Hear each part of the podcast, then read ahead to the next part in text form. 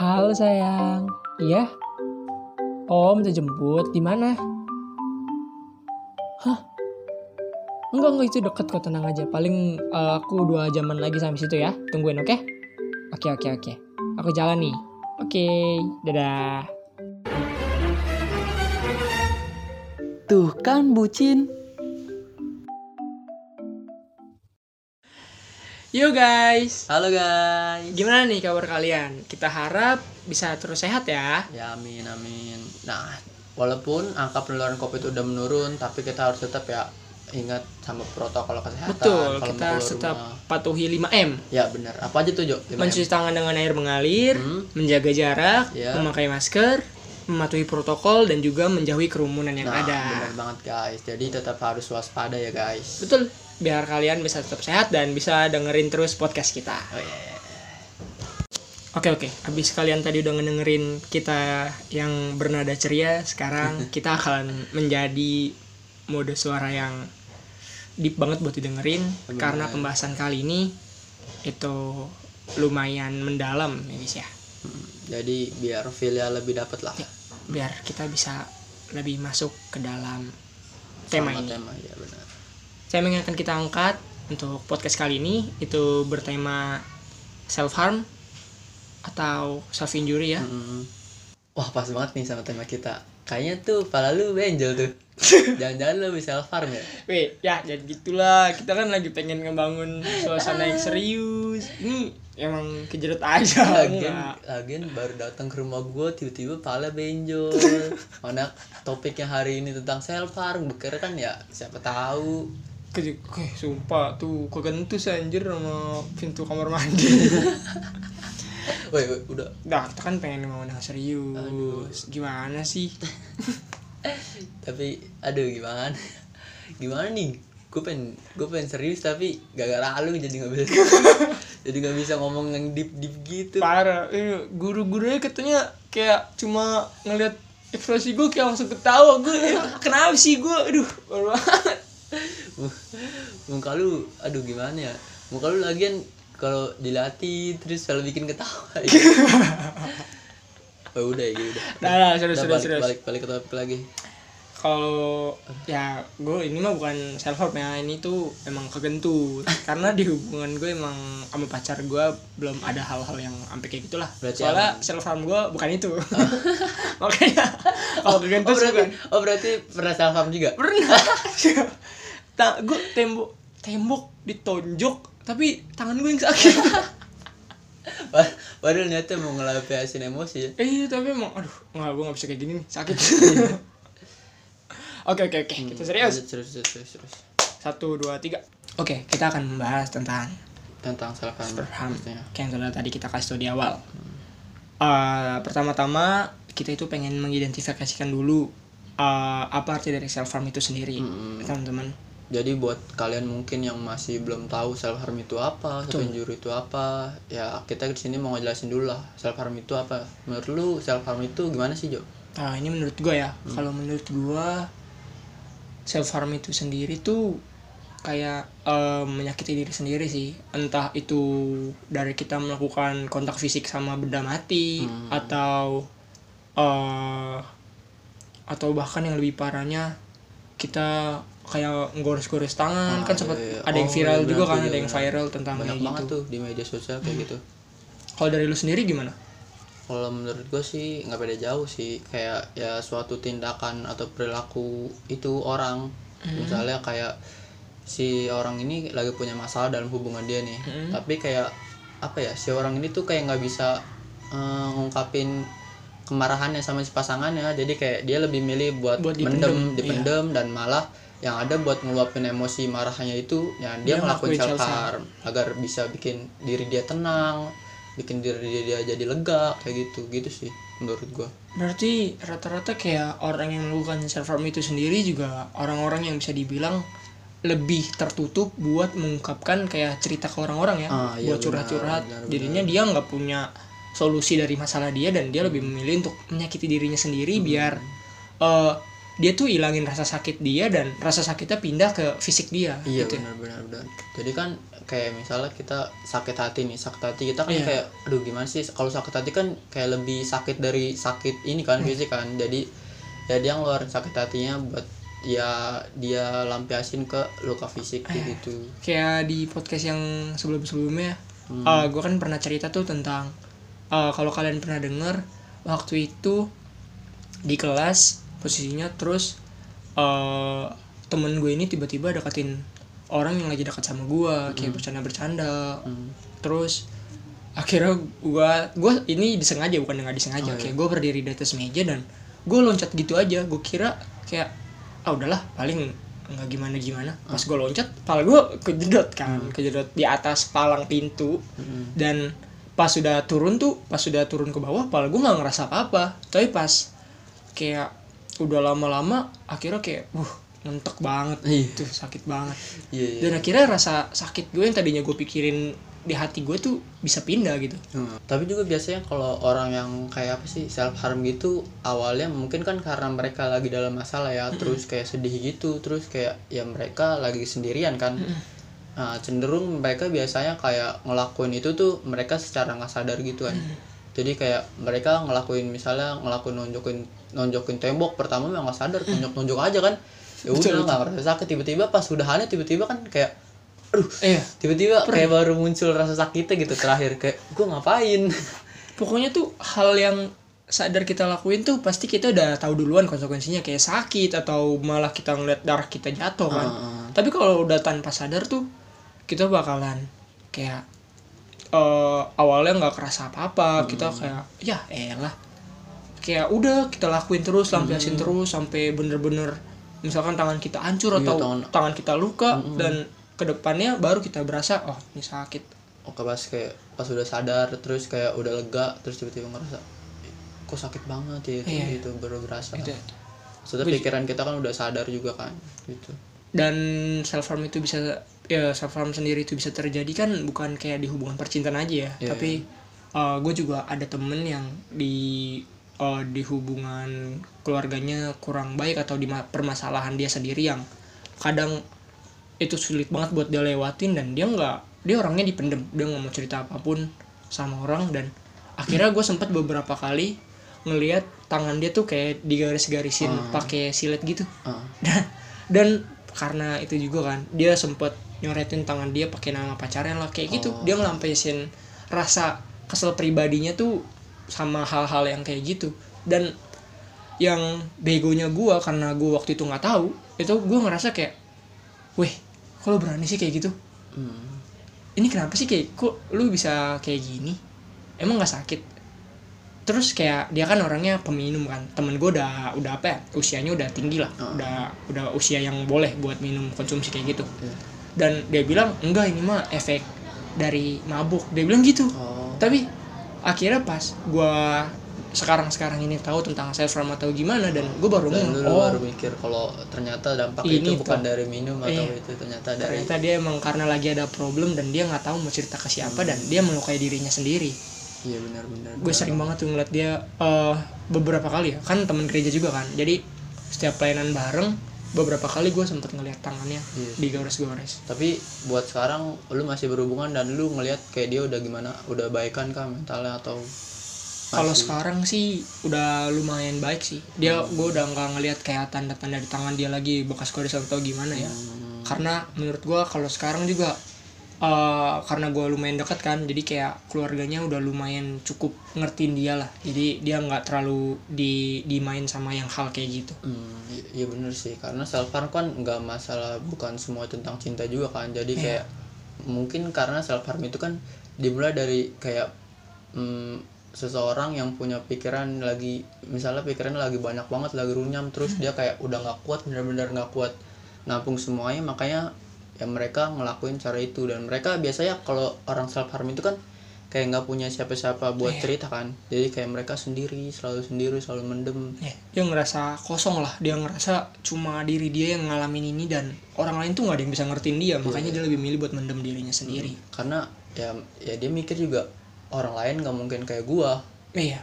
Dan kondisi keluarga kayak gini kondisi percintaannya kayak gini. Betul betul gitu sih guys. Jadi definisi self harm menurut kita mungkin kayak gitu sih. Ya Eh, dan sebenarnya tuh kita bisa tahu kayak nyelamatin orang-orang yang dari self harm ini. Kayak kita bisa narik dia keluar dari self harm ini. Kayak contohnya aja di dalam hubungan percintaan gitu. Oh emang ada beberapa orang yang malah di hubungan percintaannya melakukan ini. Tapi eh, ada juga yang di hubungan percintaan ini membangun hal positif dan akhirnya dia bisa narik pacarnya ini keluar dari self harm ini hmm, benar banget benar jadi eh, menurut gua pacaran sendiri ada fungsinya untuk me- apa ya? Untuk mengeluarkan seseorang dari kondisi ini sih. Hmm, ya buat bikin dia jadi lebih dewasa juga sih mungkin ada juga beberapa orang yang pernah ngerasain namanya self harm kan karena mungkin di dalam kondisi keluarga yang nggak pernah tertekan terus selalu dapat kasih sayang terus kok di dalam percintaannya juga selalu kayak gitu Eh iya ya, mungkin eh, itu kali. Dia kan selalu ngerasain kasih sayang, dia selalu orang-orang sekitarnya tuh selalu peduli sama dia. Jadi dia emang nggak nggak paham tentang ini gitu. Jadi dia bukan nggak paham sih.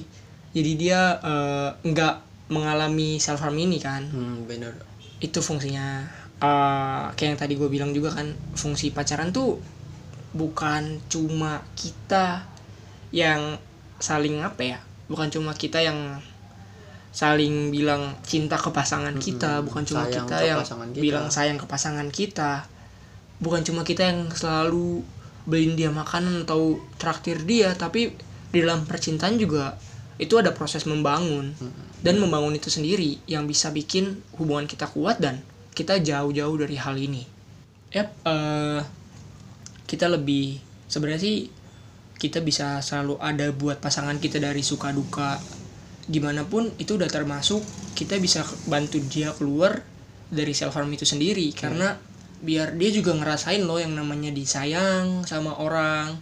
Dia juga kira ngerasain dipeduliin sama orang lain. Dan itu yang bisa membantu orang itu bisa keluar gitu dari keadaan itu ya makanya kayak yang lu bilang tadi juga percintaan itu kan bukan sekadar kayak yang tadi lu bilang Iya. kayak percintaan juga kayak harus saling support satu sama lain ngebangun support sistem yang baik buat diri kita Betul, kan betul. percintaan tuh mungkin kalau emang udah yang bener-bener serius ya dalam hubungan itu menurut gue bukan cuma hal-hal yang bahagia doang yang bisa Iya. dinikmatin Mm, bener tapi kita juga udah bisa langsung berbagi rasa sakit kita Iya. udah bisa langsung eh, cerita pemasalah kita itu udah di situ sih menurut gua kunci dari hubungan gitu. Iya, bukan sekedar kita pengen ngerasain enaknya aja. Hmm, sama sih sama sih. Menurut gue juga kayak gitu. Kayak lu lebih dewasa lu lebih mikir kayak pacaran dan kayak masalah percintaan itu bukan kayak tentang lebih enaknya doang senang senang doang. Tapi kayak lebih lu ngejalanin semuanya bareng bareng kayak gitu. Apalagi buat kalian yang masih mikir pacaran kalau udah ngerasain sakit tuh putus. Itu kalian berarti belum siap buat ngejalanin hubungan Oh, gitu menurut benar-benar. gua apalagi kayak eh, apa ya orang kan kebanyakan kayak mau pacaran gue mau pacaran nih tapi kayak ya udah jalanin aja dulu kayak gitu kan kayak belum punya tujuan yang jelas itu kan. belum punya tujuan ya? Ntar yang ada kalau ngerasain sakit udah. Iya kayak ya udahlah kan gue bilang cuma jalanin aja dulu. Kalau misalnya ada emang masalah yang nggak bisa gue ini ya udah Iya, gitu iya. kan. Tapi yang harus kalian tahu ya teman-teman eh, orang-orang yang mengalami self harm itu kan tadi udah dijelasin di awal tanpa sadar kan dan mungkin kalian juga mengalami self harm itu sendiri karena self harm itu sendiri tuh bukan cuma sekedar eh, apa ya bukan dari darah yang keluar dari tangan kita karena kita mukulin tembok sampai tangan kita berdarah atau kita sayat-sayat pakai silet tangan kita Heeh. tapi dari self harm itu sendiri tuh awal mulanya dari mulai kita eh, menurut gue ya kayak kita ngembanting HP kita karena kita kesel terus kita akhirnya mukul tembok beberapa kali sekali dua kali. Hmm, terus? Itu akhirnya kan pertama kayak ah sakit udahlah enggak. Tapi lama kelamaan tuh kalau kalian terus terusan ada di situ itu kalian bisa ngera bisa mukulin tembok terus terusan dan justru bakal ngelakuin yang lebih lagi Iya, dan lebih lebih lagi lagi. buat ngelaku buat lebih bikin ngerasa diri dia itu bakal tenang. Oh itu dia. Kayak gitu sih. Buat rasa sakitnya eh, di hati kita tuh hilang dan akhirnya ngelampiasinnya ke sini kan? Hmm, bahkan biasanya kalau orang yang apa ya self harm juga kan biasanya mereka dimulai dari kayak nangis dulu kan nangis. Nah biasanya ada tuh yang kayak nangisnya. Mungkin kalau nangis sejam dua jam ya wajar. Cuman kalau misalnya dia emang betul betul. nangis kayak satu hari full terus kayak dia nggak makan nggak makan kayak gitu gitu itu udah termasuk self-harm, nah, iya. iya bener. Karena udah ngelukain diri kalian sendiri itu udah menyakiti diri kalian sendiri ya pokoknya kalau kalian udah masuk di keadaan ini eh, kalian tuh jangan pernah coba sekali-kali kalian mukul-mukul tembok ataupun ngebanting barang atau kalian mogok makan atau gimana. Karena kalau kalian udah melakukan itu itu sama aja kayak apa ya pokoknya itu ka- akan membuat kalian tuh jadi edik gitu. Kalian bakal terikat dan kalian bakal terus-terusan ngelakuin itu. Kalau kalian lagi di posisi itu dan mungkin emang eh, taruhlah kalian tuh misalkan orangnya eh, apa ya introvert. Taruhlah misalkan kalian orangnya introvert. Tapi kan kalian masih punya Tuhan gitu ibarat kata buat cerita. Tapi kalau kalian udah introvert dan kalian nggak percaya sama Tuhan nggak percaya sama Ah, apa yang bisa Tuhan bantu buat kalian ah itu coba deh. Kalian mungkin kalau emang manusiawinya kalian eh, adalah beberapa orang yang bisa kalian percaya buat kalian cerita gitu. Kayak kalian nggak ada nggak ada sama sekali nih orang yang kalian bisa percaya ya siapa lagi kalau bukan kembali ke Tuhan kan? Iya tuh cuman kalau emang udah kayak nggak percaya sama Tuhan itu emang urusan ribet lagi sih. Kalau misalkan kalian udah berpikir kalau Tuhan tuh nggak bisa bantu kalian ya itu udah permasalahan kalian sendiri. Itu dan udah. kalau emang kalian pengen menyerahkannya sama temen kalian dan gue saranin temen kalian tuh harus temen kalian yang eh, bisa dibilang yang baik lah bukan yang bisa menjerumuskan gitu. Kalau kalian malah bercerita sama orang-orang yang bisa menjerumuskan eh, dari hal pertama yang kalian lakukan udah bener. Kalian bercerita gitu biar meringankan rasa sakit kalian dan kalian nggak melakukan self harm. Tapi kalau sampai kalian salah bercerita ke orang itu yang ada kalian malah diajak ke hal yang nggak bener atau kalian eh tuh malah ngerasa ah iya. Ini kan bener gue lakuin gue bener mukul-mukul tembok kok. Gue bener ngelakuin ini kok. Iya karena mungkin atau yang dipikir temen-temen kalian kayak ya udah kan itu bikin lu merasa tenang juga kan Iya. kayak gitu. Bukannya harusnya si temennya ini bukannya support si buat support si dia untuk jadi lebih kuat tapi malah kayak ya udah lu lakuin aja asalkan habis itu bikin lu tenang kayak gitu kan. Itu Sebenarnya itu gitu salah.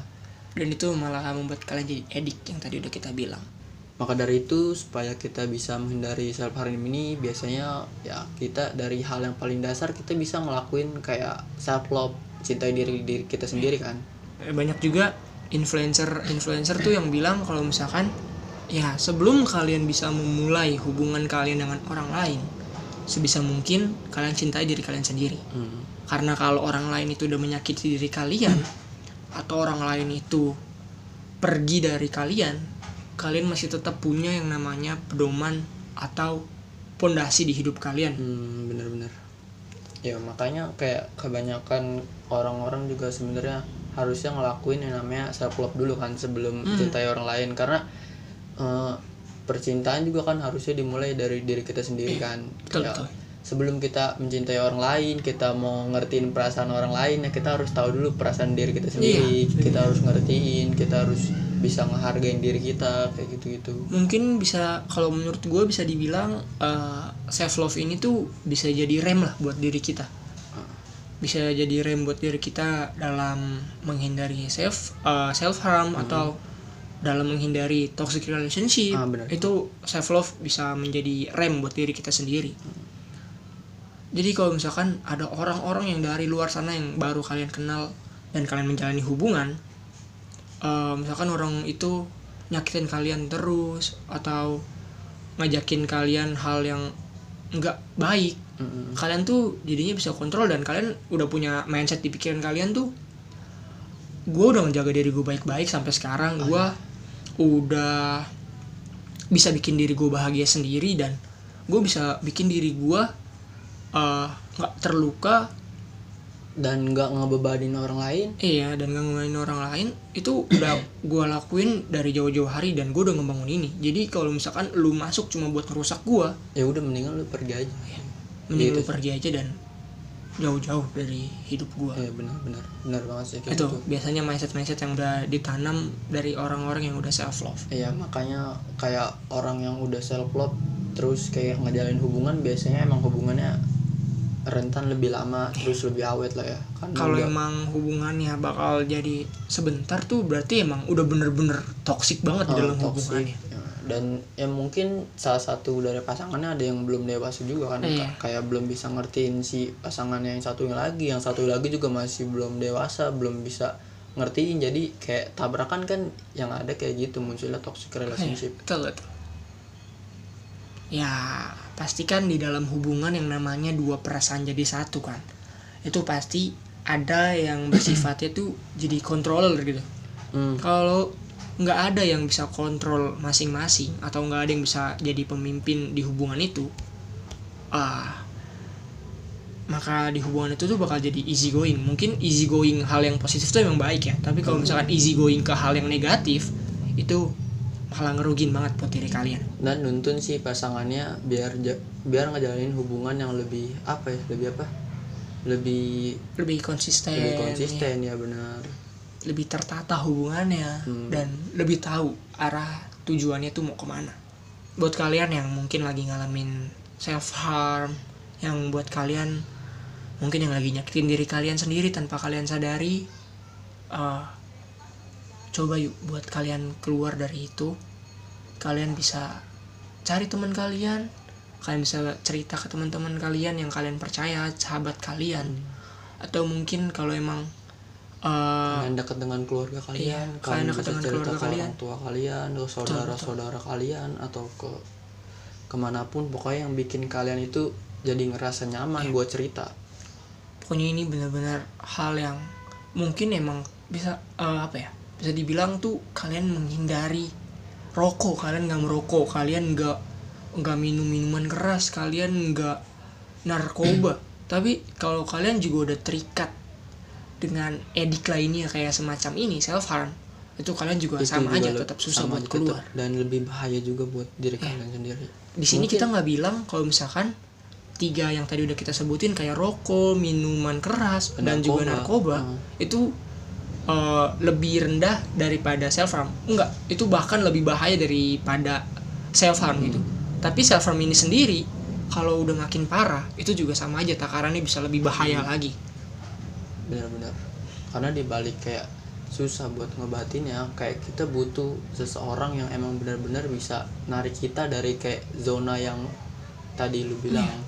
Dari zona bahaya itu. mungkin emang kebanyakan orang bilang kalau orang yang lakuin self harm itu alay kayak misalnya dia ngelukain diri dia sendiri kayak nonjok-nonjok gara-gara pacar lu apaan sih alay banget kayak Iya. gitu kan ya mereka nggak tahu pikiran si yang ngelakuin self harm ini Betul, betul. kayak mereka taunya kayak ya mereka kan hubungannya baik-baik aja misalnya mereka punya hubungan kan kayak mereka nggak mikirin perasaan si ini kayak padahal dia lagi banyak masalah lagi ada atau tugas atau lagi apa pun itu pokoknya mungkin dia lagi ada di titik terendahnya Iya. makanya mereka bisa ngelakuin self harm kayak gitu buat kalian juga yang uh, di luar kehidupan misalkan ada orang yang kalian kenal melakukan self harm kalian jangan menjudge mereka Hmm. apalagi sampai kalian bilang kayak tadi yang udah Uki bilang kayak ah itu mah alay itu mah nggak jelas Mm. Ya kalian jangan pernah bilang ke, kayak gitu ke orang-orang yang melakukan self harm itu sendiri. Karena eh apa ya? Setiap orang tuh punya permasalahannya masing-masing setiap orang punya problemnya masing-masing. Mungkin emang kita udah eh, mungkin emang kita tuh udah jadi orang yang kuat kayak kita udah bisa kontrol kita udah bisa atur porsi kita kita udah bisa tahu hal apa yang mau kita lakuin. Mm. tapi buat orang-orang yang belum tahu itu itu bener-bener hal yang apa ya hal yang eh hal yang mendasar banget buat mereka lakuin yaitu ngelukain diri mereka sendiri. Iya. ya setidaknya kalau emang kalian nggak mau ngebantuin dia atau nggak mau nge-support dia ya udah nggak usah ngejudge gitu. Kalian cukup ya, ya diem udah aja. diem aja itu sih. Jangan sampai mulut kalian yang malahan membuat orang itu malah, malah makin, parah drop. melakukan nah, self harm iya, itu. bener bener banget.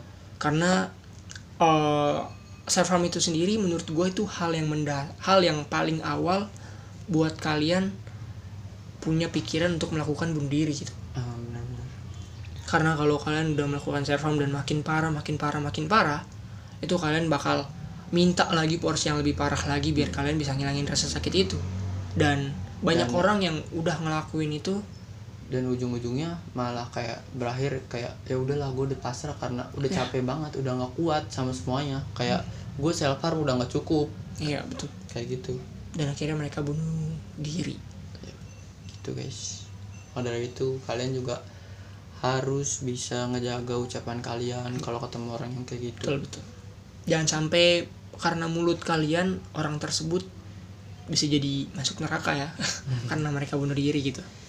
Ya udahlah cukup. Mungkin topik kita guys segini aja kali Iya. ya ngebahas. Mungkin memang banyak hal yang kurang apa ya hal yang kurang buat kita sampein atau ada bagian-bagian yang menurut kalian tuh kurang kompleks buat kita sampein ya.